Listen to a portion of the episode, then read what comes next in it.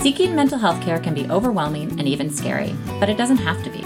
I'm Dr. Josephine McNary, and I'm committed to making this process easier for you. Each week, my expert guest and I unravel a different form of therapeutic intervention in order to bring comfort and understanding and to help you get back to your true self.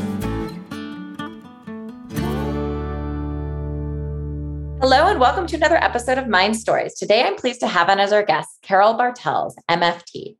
Carol provides therapy to adults, and her specialties include trauma and climate distress. After a 20 year career in higher education, Carol obtained her license as a marriage and family therapist and trained at the Los Angeles LGBT Center and then at the DBT Center of the South Bay. As a private practitioner, she now enjoys doing ecotherapy to help clients find strength and inspiration in nature. A love for our planet and a deep commitment to social justice guides all of her work.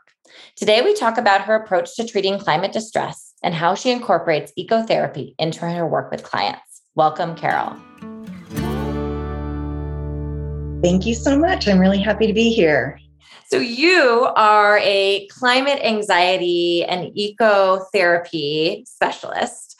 And we've never had someone on our podcast that has this specialty, but I think it's a really important emerging field that I think is only going to become more and more important over time. Well, I think so too. And it is a field that's kind of in its infancy in ways. And so just orienting people to what this is all about is, is really important. So I like to say that the issue I treat is climate distress, mm-hmm. and the modality I'm using is ecopsychology. So basically, with, with climate distress, a lot of people also hear the term eco anxiety or use that term.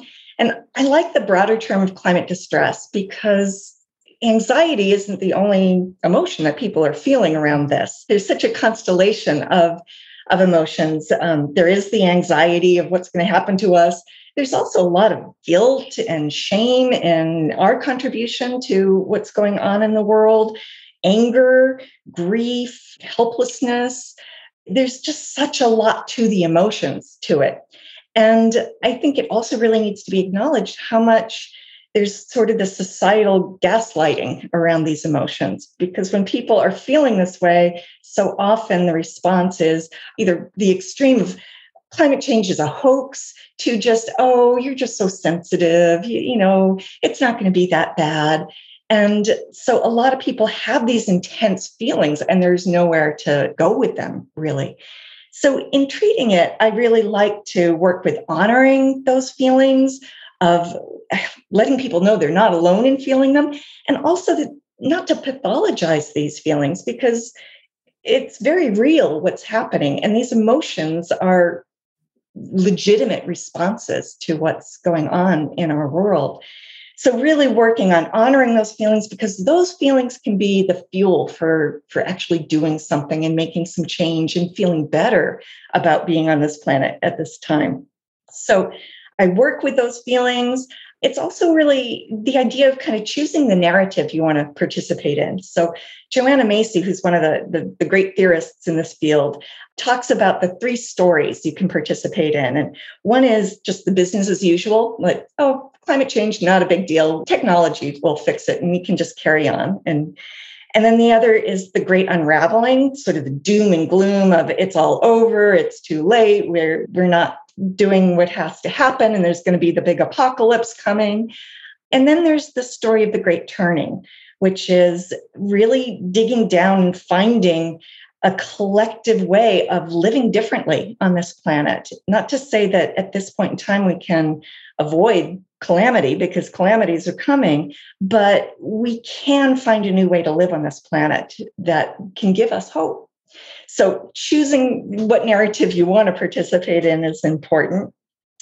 But also, people, when thinking that way, a lot of people think that they have to become an activist or they have to become a scientist or, you know, but so really focusing in on what are your skills and talents and what is it that you want to do in this world that you can do with this climate awareness? We're still going to need teachers and healers and artists, and we, we still need our society to function in the way that human societies do.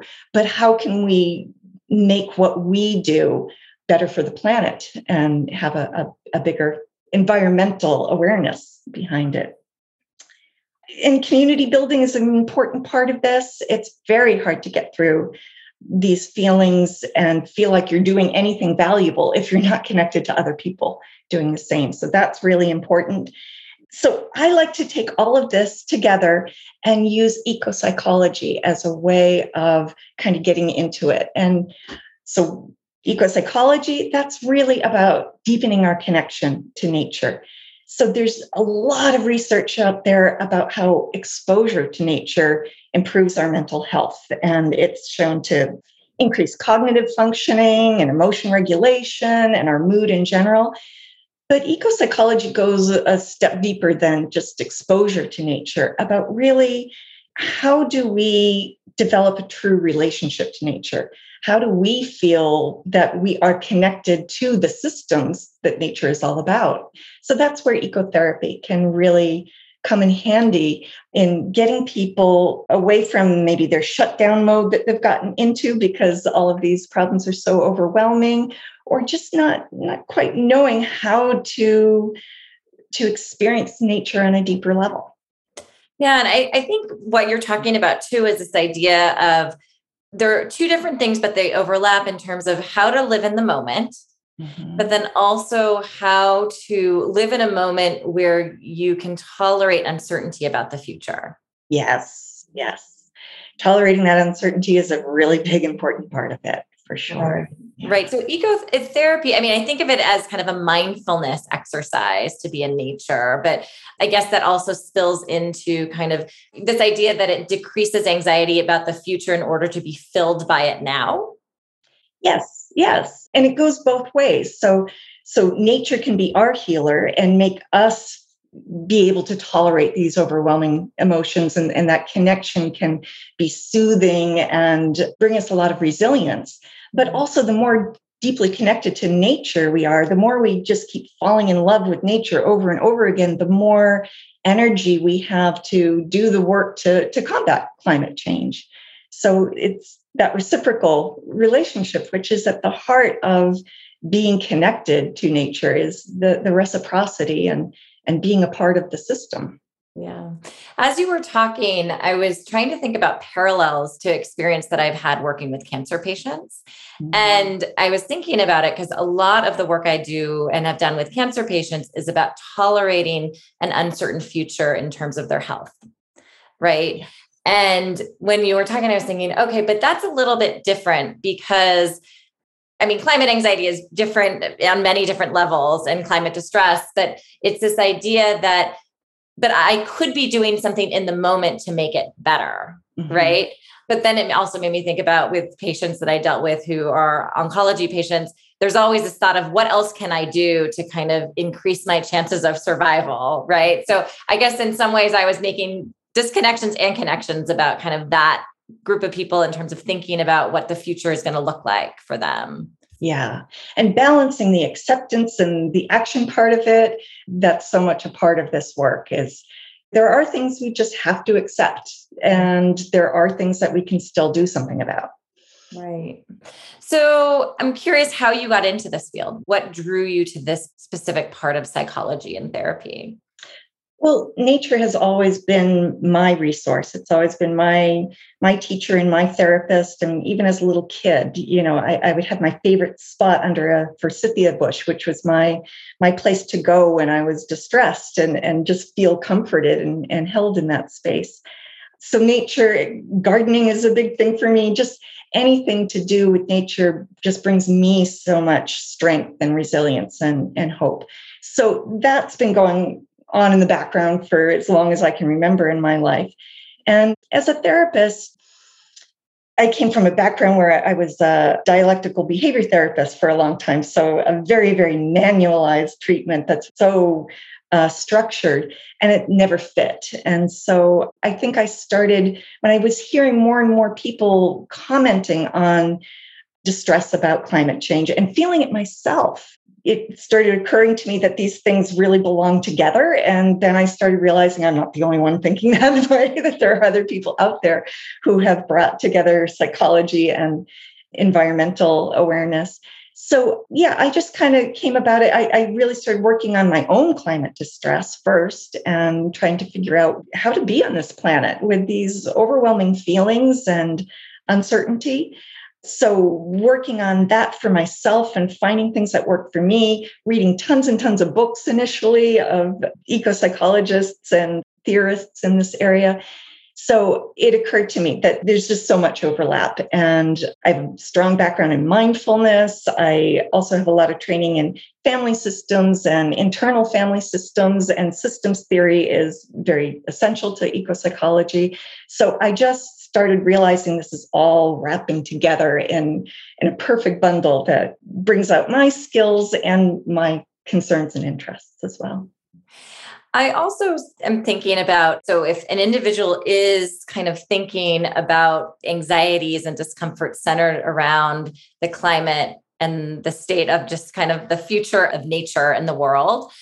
I guess one question I have is why it might be important to see someone who does have this specialty versus just a generalist. Mm-hmm. That's an excellent question. And for one thing, there is this gaslighting going on. I mean, I get clients who say, you know, I love my last therapist, but she didn't really believe in climate change, or she didn't really think that these feelings were real or that I was responding in an appropriate way to what's going on in the world. So, just the climate awareness alone is important to start with. But I also think it's very possible to work on anxiety with the, the conventional tools of anxiety and miss the fact that we can't just treat the symptoms here. The anxiety is not just going to go away with some mindfulness techniques or other things of that sort because the news keeps coming about the climate change and the realities of that. So, as we keep getting exposed over and over again to these issues, I think having someone who's really trained in understanding those issues, understanding that sense of connection both to the environment and to other people and organizations is really essential. There's just more to it than treating the symptoms that present. I think of it as digesting the information instead of pushing it away. Yes. Yes, right. it's a great analogy. Yeah. Mm-hmm. So, if someone's interested in finding a therapist or psychologist that specializes in eco distress or ecotherapy, where would they look? The Climate Psychology Alliance is a great place to look. They do have a therapist finder in there. So I would say that that's a, a fabulous place to begin.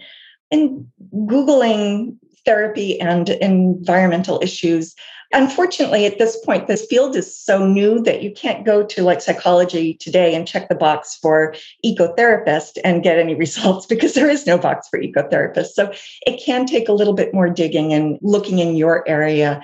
But I think that the Climate Psychology Alliance is a great place to begin.